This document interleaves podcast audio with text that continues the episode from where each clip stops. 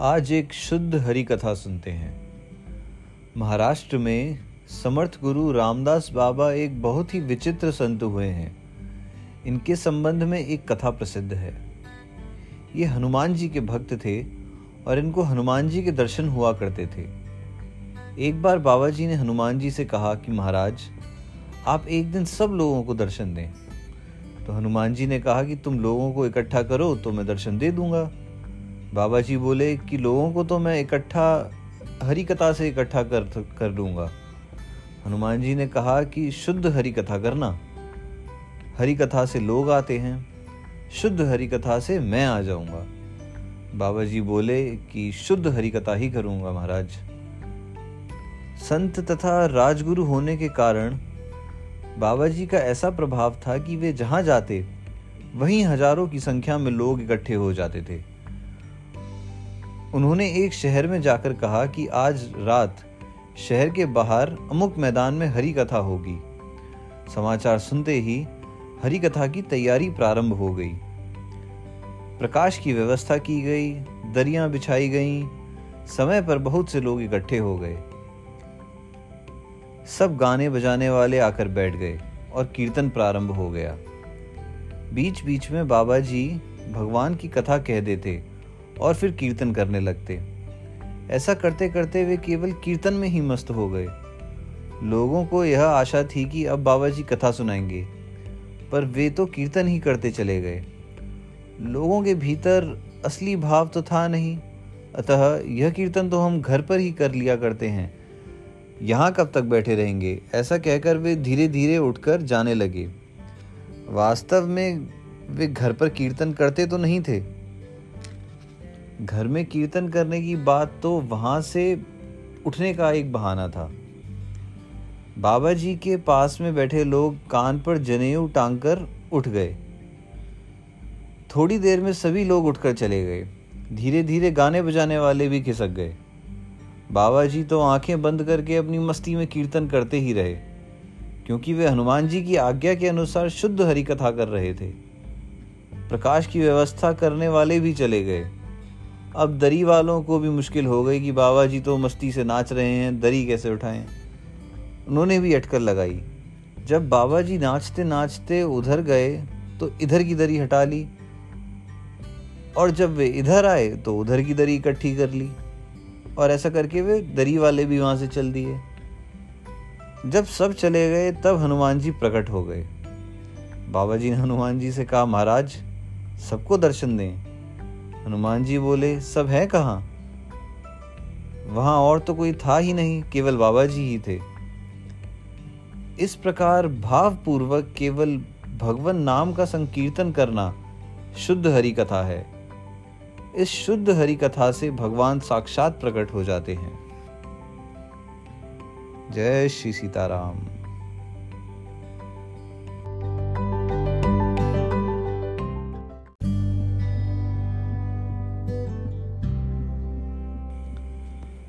हरी कथा की चर्चा ही हो रही है तो राधा कृष्ण जी की चर्चा हुए बिना हरी कथा कैसे पूरी हो?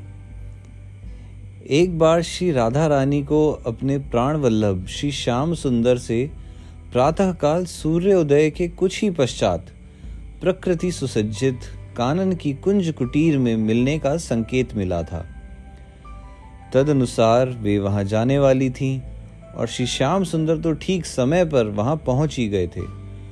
पर राधा रानी प्रातःकाल स्नान करके नित्य की भांति जो ही प्रियतम श्याम सुंदर की मानस पूजा करने लगी कि उनका चित्त श्याम सुंदर के सौंदर्य माधुर्य रस में लीन हो गया।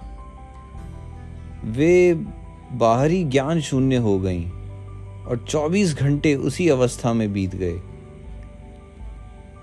वे आभ्यंतरिक प्रेम राज्य में श्री श्याम सुंदर के सौंदर्य माधुर्य का रसास्वादन करती रहीं।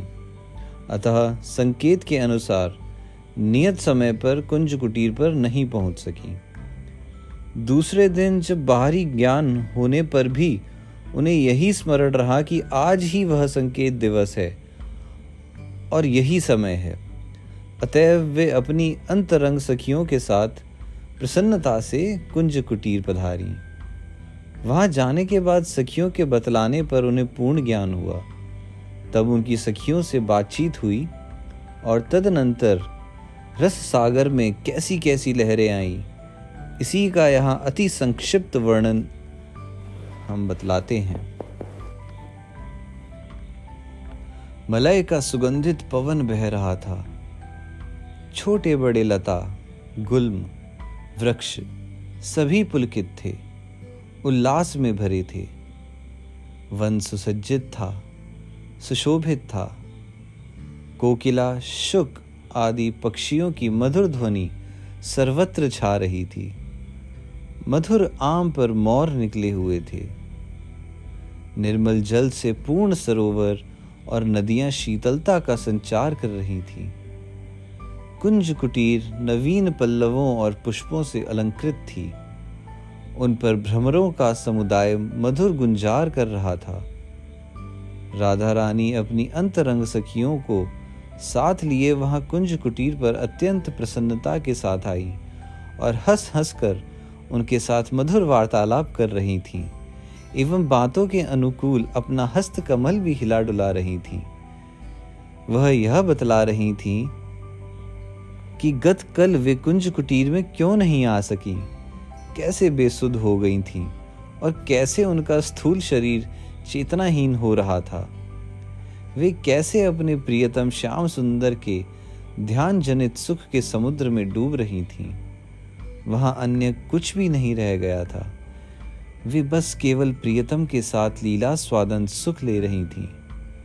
बाहरी ज्ञान न होने के कारण वे विवश थीं और इसी से यहाँ आने का संकेत वे स्मृति में भी नहीं रख सकी थी, और इसलिए वे बाहर अपने प्रियतम आनंद निकेतन श्री श्याम सुंदर के दर्शन नहीं कर पाई थी।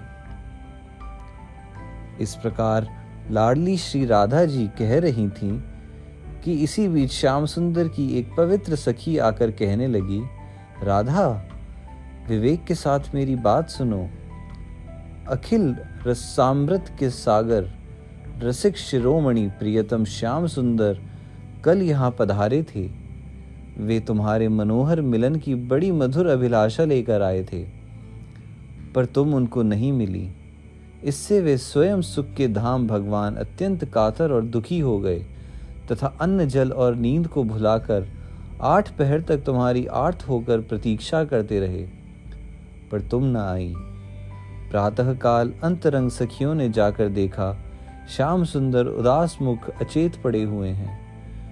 तब वे किसी तरह उन्हें उठाकर तुरंत विलास कुंज में ले आईं। वहाँ गुलाब जल छिड़क कर उनके चेत तो करा दिया, पर वे तभी से मन में अपार विषाद भरे, हा राधे, हा प्राण वल्लभे हा प्रिय, पुकार रहे हैं। श्याम सुंदर की सखी के मुख से यह गौर दुखदाई समाचार सुनते ही अमृत मुखी श्री राधा मुख नीचा करके विषाद में डूब गईं। राधा के हृदय का विषाद क्षणों में भी बाहर निकलकर वन में चारों ओर फैल गया वन की बेलें और वृक्ष मुरझा गए और शुक, कोकिला, मयूर तथा भ्रमर सब अत्यंत दुखी हो गए वन की सारी ही प्रकृति अत्यंत मलिन हो गई। सभी ओर से मानो वन जलने लगा। यहाँ तक कि सरोवर और नदियों का जल भी समुद्र की अग्नि की तरह अपने आप ही उबल उठा। राधा व्याकुल होकर अर्ध उन्मत्त की तरह उठकर खड़ी हो गईं।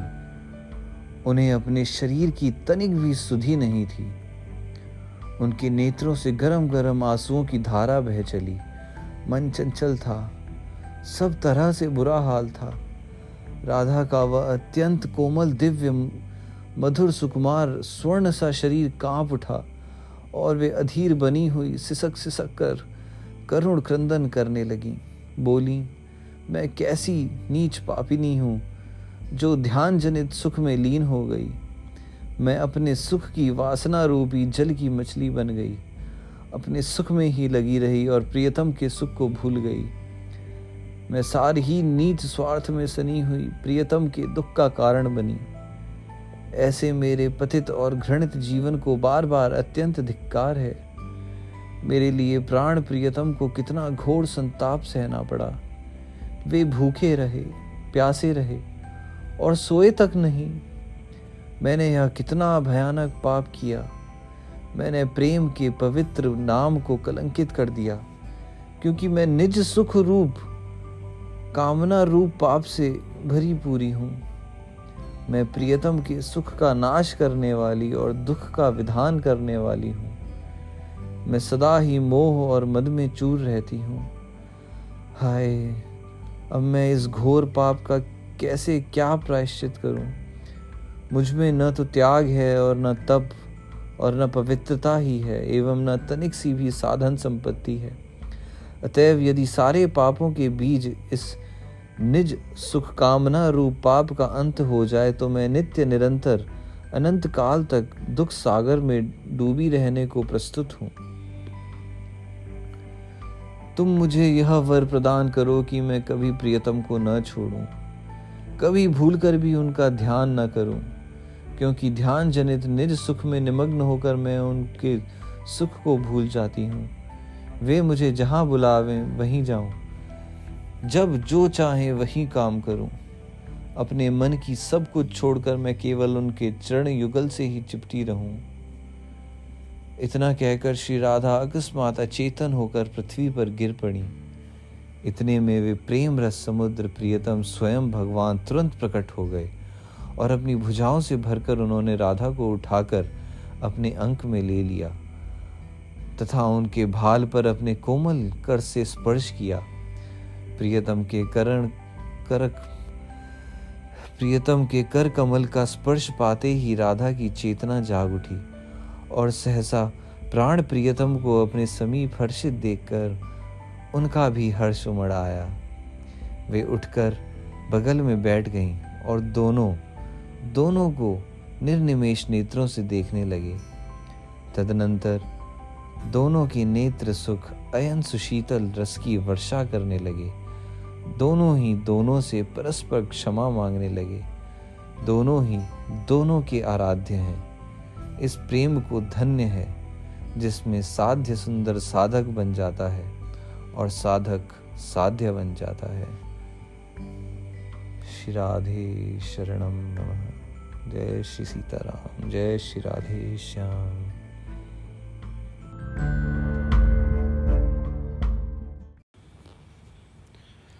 जब परिपूर्ण चंद्रमा स्वरूप श्री वृंदावन चंद्र कृष्ण चंद्र प्रकट हुए, तब उनकी उज्जवल, स्निग्ध, अमृतमयी शीतल अनुपम किरणें सब ओर लहराने लगीं।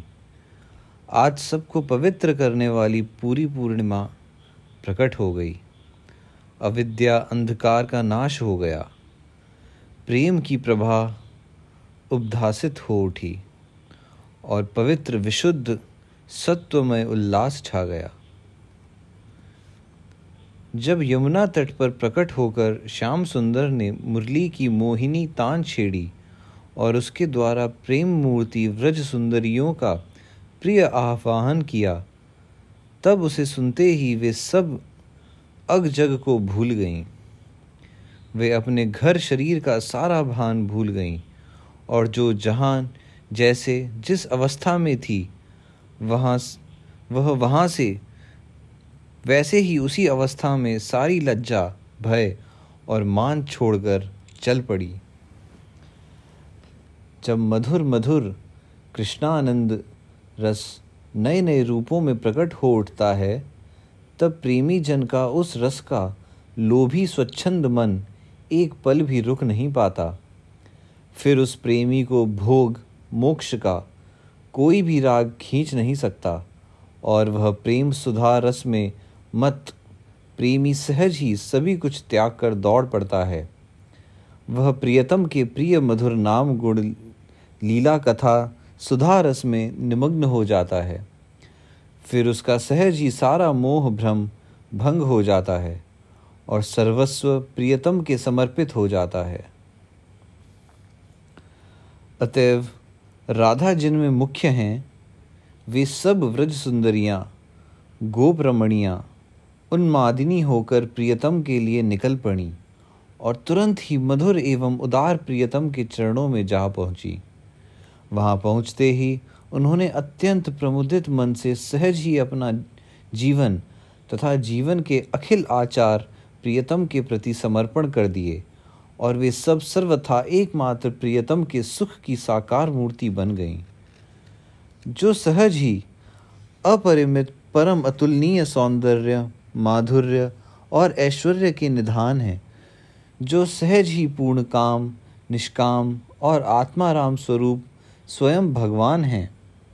वे सबको रस प्रदान करने वाले रस के खान आज गोपी के उस त्याग के द्वारा विशुद्ध हुए दिव्य मधुर रस का पान करने के लिए परम आतुर होकर लालायत हो उठे। उन प्रेमी जनों के मन का रंजन करने वाले प्रभु ने उन श्री गोपांगनाओं को आदरपूर्वक स्वीकार किया और सुख की सार रूपा आत्मा राममयी विविध विचित्र रस क्रीड़ाओं की रचना की। अत्यंत सम्मान करके उनको दिव्य परम रस का दान दिया और स्वयं पान किया तथा अनंत दिव्य महान स्वरूप प्रकट करके प्रत्येक गोपी को परम सुख प्रदान किया। अखिल लोक महेश्वर स्वयं भगवान ने प्रेम भिकारी बनकर गोपियों के दिए हुए सुख को अंगीकार किया। फिर वे बोले, प्रेम सुंदरियों, तुम्हारा यह विशुद्ध प्रेम रस का व्यवहार, जो तुमने घर की अटूट श्रृंखलाओं को तोड़कर मेरा निर्विकार भजन किया है, मुझ पर सदा ही सुखमय ऋण का भार बढ़ाता रहेगा। प्रेमी भक्त के प्रेम ऋण का बढ़ता हुआ बोझ प्रेमास्पद अनंत सुख स्वरूप भगवान के लिए बड़ा सुखमय होता है। मैं देवता की आयु में भी चिरकाल तक तुम्हारे इस ऋण का बदला नहीं चुका सकता। तुम ही चाहो तो अपनी साधुता से मुझे कभी ऋण मुक्त करके कृतार्थ कर सकती हो। श्री राधा आदि गोपांगनाएँ सब प्रियतम की यह बात सुनकर चकित हो गईं और निर्निमेश नेत्रों से प्रियतम के मुख कमल की ओर निहारने लगीं। उन्होंने कहा हम लोगों को स्वयं दिव्य अनंत परम सुख देते हैं, पर उल्टा मानते हैं, अपने को ऋणी। प्रियतम का कैसा शील स्वभाव है और कैसा उनका विशाल, उदार हृदय है।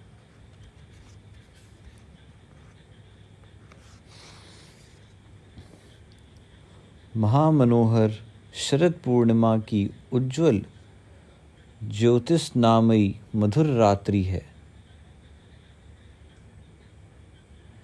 सुंदर यमुना तट है। प्रेम निधि श्री कृष्ण आज स्वयं ही प्रेम पाश में बंधना चाहते हैं।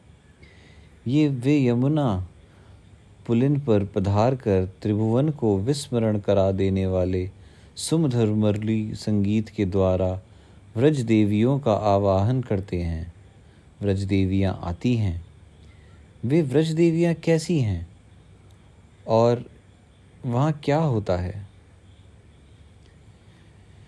श्री राधा जी परम प्रेममयी हैं। श्री गोपी सुंदरियाँ सब उन्हीं की काय रूपा हैं। उन सब के हृदय श्री कृष्ण प्रेम से और दिव्य रस तथा भाव समूहों से परिपूर्ण हैं। उनके क्षमा और क्रोध, सुख और दुख, प्रशंसा और निंदा, मान और नीच अपमान जीवन और मृत्यु, वैराग्य और राग, पवित्र त्याग और सारे भोग, ज्ञान और अज्ञान, शांति और अशांति, विवेक और सारी भ्रांतियाँ। हंसना और रोना, संगीत और चीतकार, सभी पवित्र कर्म और विचार एकमात्र प्रियतम को लेकर होते हैं। भगवान श्याम सुंदर से संबंध होते ही समस्त कर्म और समस्त विचार शुद्ध पवित्र हो जाते हैं। और श्री गोपांगनाओं के सभी कर्म तथा विचार श्याम सुंदर को लेकर श्याम सुंदर के सुखार्थ ही होते हैं। अतः वे परम पवित्र हैं। वे सब गोपांगनाएँ श्री कृष्ण प्रेम रस भावित मती थीं और सभी के प्राण श्री कृष्ण के मिलने के लिए सदा व्याकुल रहते थे। इस लोक और परलोक के समस्त विलास, सुख तथा भोगों का आत्यंतिक त्याग करके वे सब कृष्ण प्रेम मतवाली गोपांगनाएँ, प्रियतम श्री कृष्ण के प्रेम का मूर्तिमान स्वरूप थीं। आज वे महाभाव रूपा व्रज सुंदरियाँ, उन स्वयं रसराज अगाध अखंड रस समुद्र रूप को प्राप्त कर अनुपम सुख शोभा से संपन्न हो गईं। इसी से सच्चिदानंद पूर्ण परात्पर भगवान श्री कृष्ण अपनी सारी भगवत्ता को भूलकर रसिक चूड़ामणि, रस शिरोमणि, रसवान बनकर प्रेमवश, स्वेच्छा से ही प्रेम बंधन स्वीकार करके उन गोप सुंदरियों का रसमय आदर सत्कार करने लगे और उन गोपांगनाओं के मधुर दिव्य रस को देखकर वे स्वयं भगवान उसके लिए ललचा उठे, एवं वे मतिमान स्वयं रसलोभी बनकर उसकी याचना करने लगे। वे भगवान नवनीरद, नीलाभ श्याम सुंदर मानो आज मेघ रूप से, गोपिका रूप अगणित बिजलियों के दल में एक एक बिजली के साथ एक एक मेघ के रूप में बनकर विराजित हो गए। तदनंतर उन गोप सुंदरियों को अपने दिव्य मिलन का दिव्य आनंद प्रदान करके स्वयं उस पवित्र दिव्य रस सुधा का आदर के साथ आस्वादन पान करने लगे। जय जय श्री राधे श्याम।